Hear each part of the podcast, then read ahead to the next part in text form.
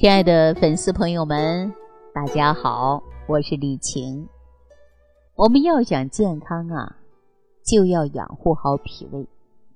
咱们通过食养的方法，我们一定要把清晨的第一口早餐要给它吃好，也就是呢，要把我们的后天之本脾胃要养护好。大家说怎么吃算是吃好呢？怎么吃？算是吃对了咱们这个早餐呢。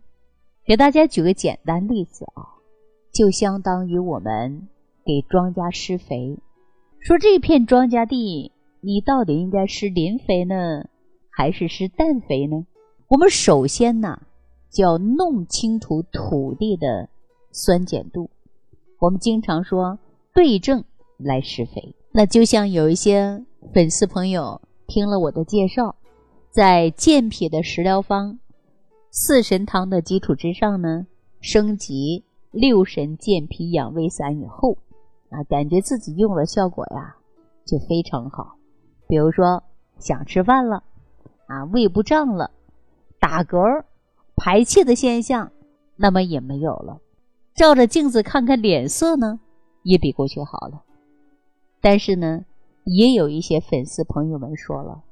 说李老师啊，我也吃了健脾六神散了，怎么就没有其他人的效果好呢？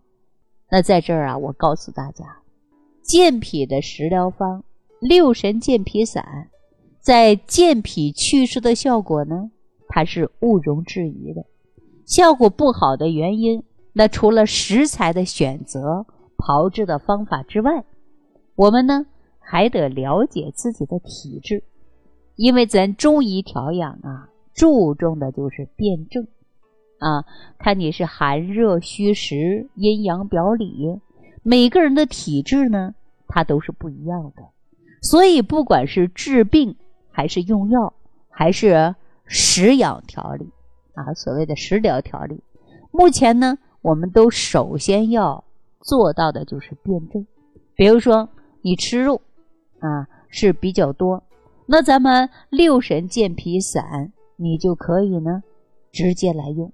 那咱们里边本身就有山楂、鸡内金啊，那你脾胃不好导致的气虚，那咱们可以直接在六神健脾散的基础之上，你可以加点人参、黄芪，或者说已经有了胃炎了，胃黏膜遭到了破坏。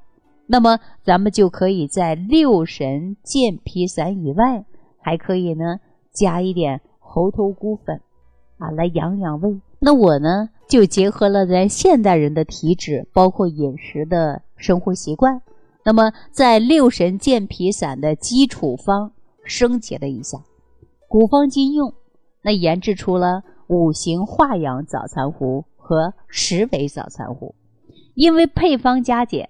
使用人群不同，但效果呢是翻倍的。添加了一些补气的、消滞的食材，以及维生素和人体必需的膳食纤维、益生元等等。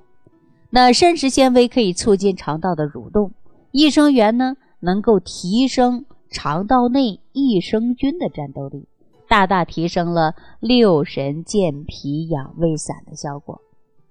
很多脾胃虚弱的人呐，最怕的就是喝中药了。那平时吃点东西都难受，那更别提又苦又涩的中药了。那很多粉丝朋友经常说：“李老师啊，这补脾养胃有没有别的方法呀？只要说不喝中药，什么方法都行。”那这个时候呢，我就会建议大家去吃六神健脾养胃散。或者是十味早餐壶，或者是五行化养早餐壶。刚开始呢，有一些人很惊讶，说：“你说的什么呀？吃个早餐壶就能养好胃吗？开玩笑吧！”啊，大家呢还这样的去讲。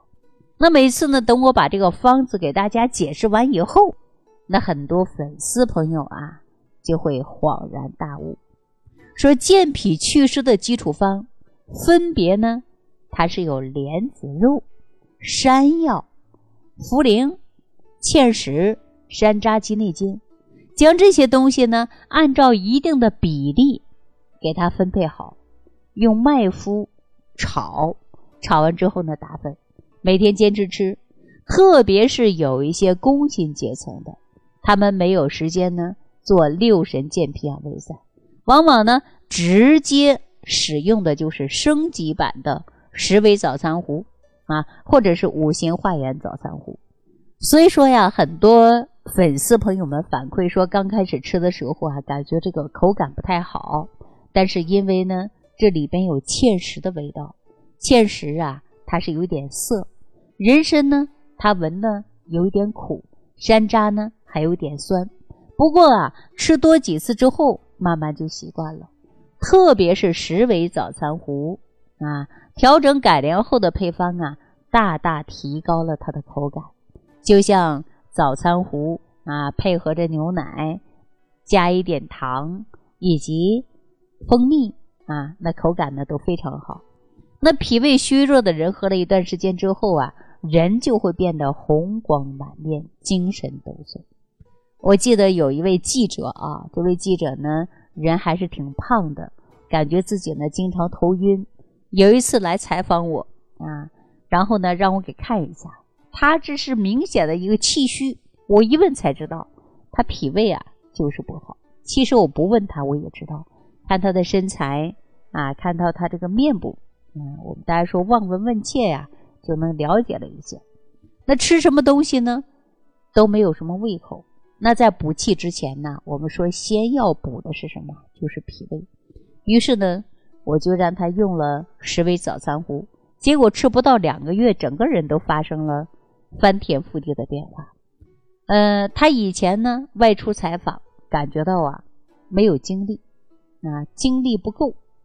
那现在呢说精神和气色都比过去好了，感觉自己采访的时候大脑都反应快了，啊反应能力比过去提升了。用他自己的话来说，就是浑身上下有使不完的劲儿的。那我就问他，我说你现在还头晕吗？他经常说不晕了，不晕了，一点儿不晕了，而且早都不晕了。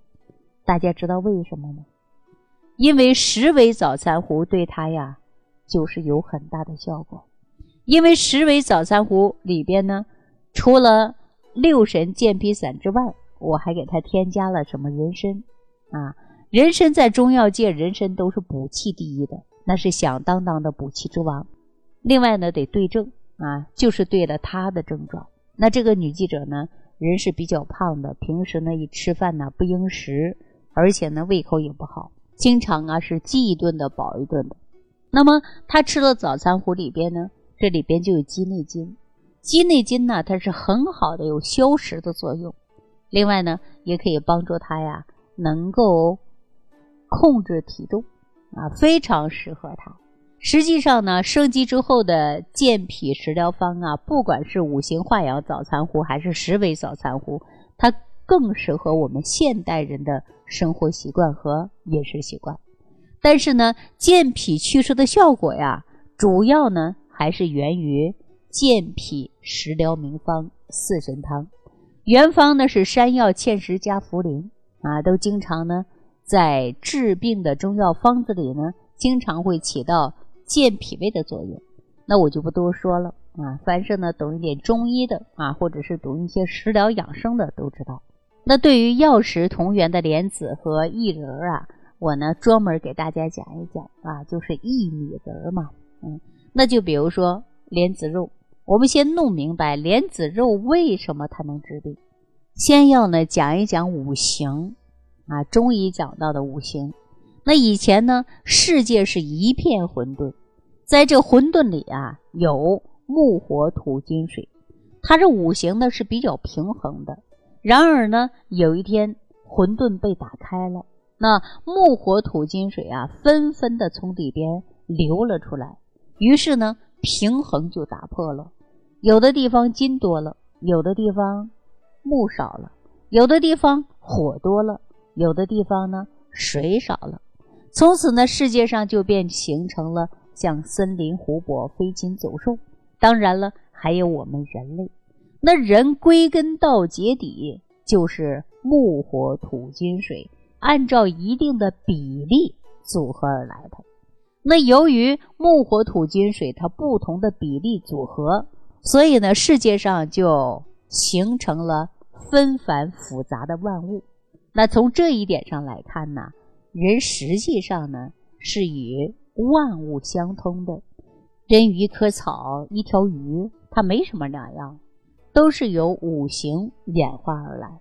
所以，不同的仅仅是五行的组合比例。正因如此啊，组成了人体的每一样东西，我们都能从自然当中去寻找到。这就是中药为什么能够治病的秘密。五行按照一定的比例组合成了人，那这个比例呢不平衡了，人就会生病的。那怎么办呢？中医根据身体的情况，找来一些花花草草啊，包括石头。或者是鱼虫啊，这些东西呢，有的偏重于木，有的偏重于金。如果因为缺金而生病，那就给他吃含金量高的东西；如果因为缺木而生病呢，那就给他吃一些含木的东西。只要身体的五行平衡了，人怎么样啊？人就健康了。那咱再说一下莲子啊，莲。是大自然当中最独特的植物之一。一般的植物呢，都生长在陆地上，吸收着土中的精气。然而呢，大家想一想，说莲子啊，这个却生长在水中的泥土里，既吸收了土气，又吸收了水气。我们都知道啊，天地万物都是由木、火、土、金、水构成的。一般的东西呢。只是秉承了五行中的一行，但莲子呢，不仅秉承了土和水，由于它自身呢又是木，所以呢，它秉承了五行中的三行。难怪是莲子一身都是宝。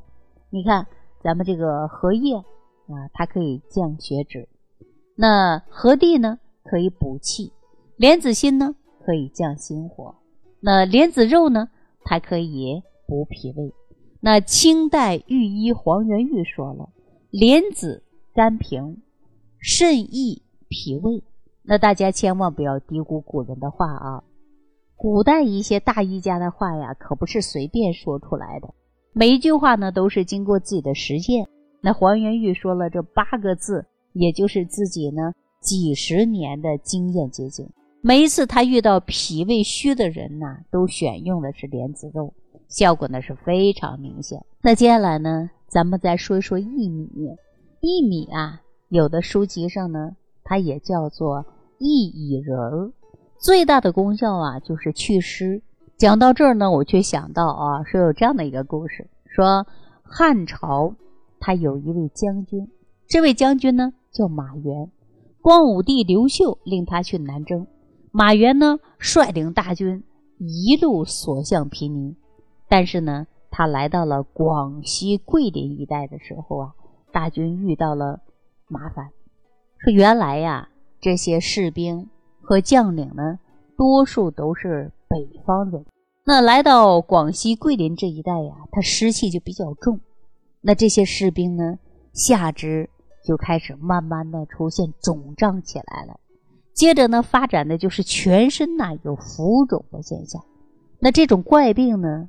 被人们称作为胀气病，那就是有一大批士兵呢就死去了，那全军面临的是灭顶之灾。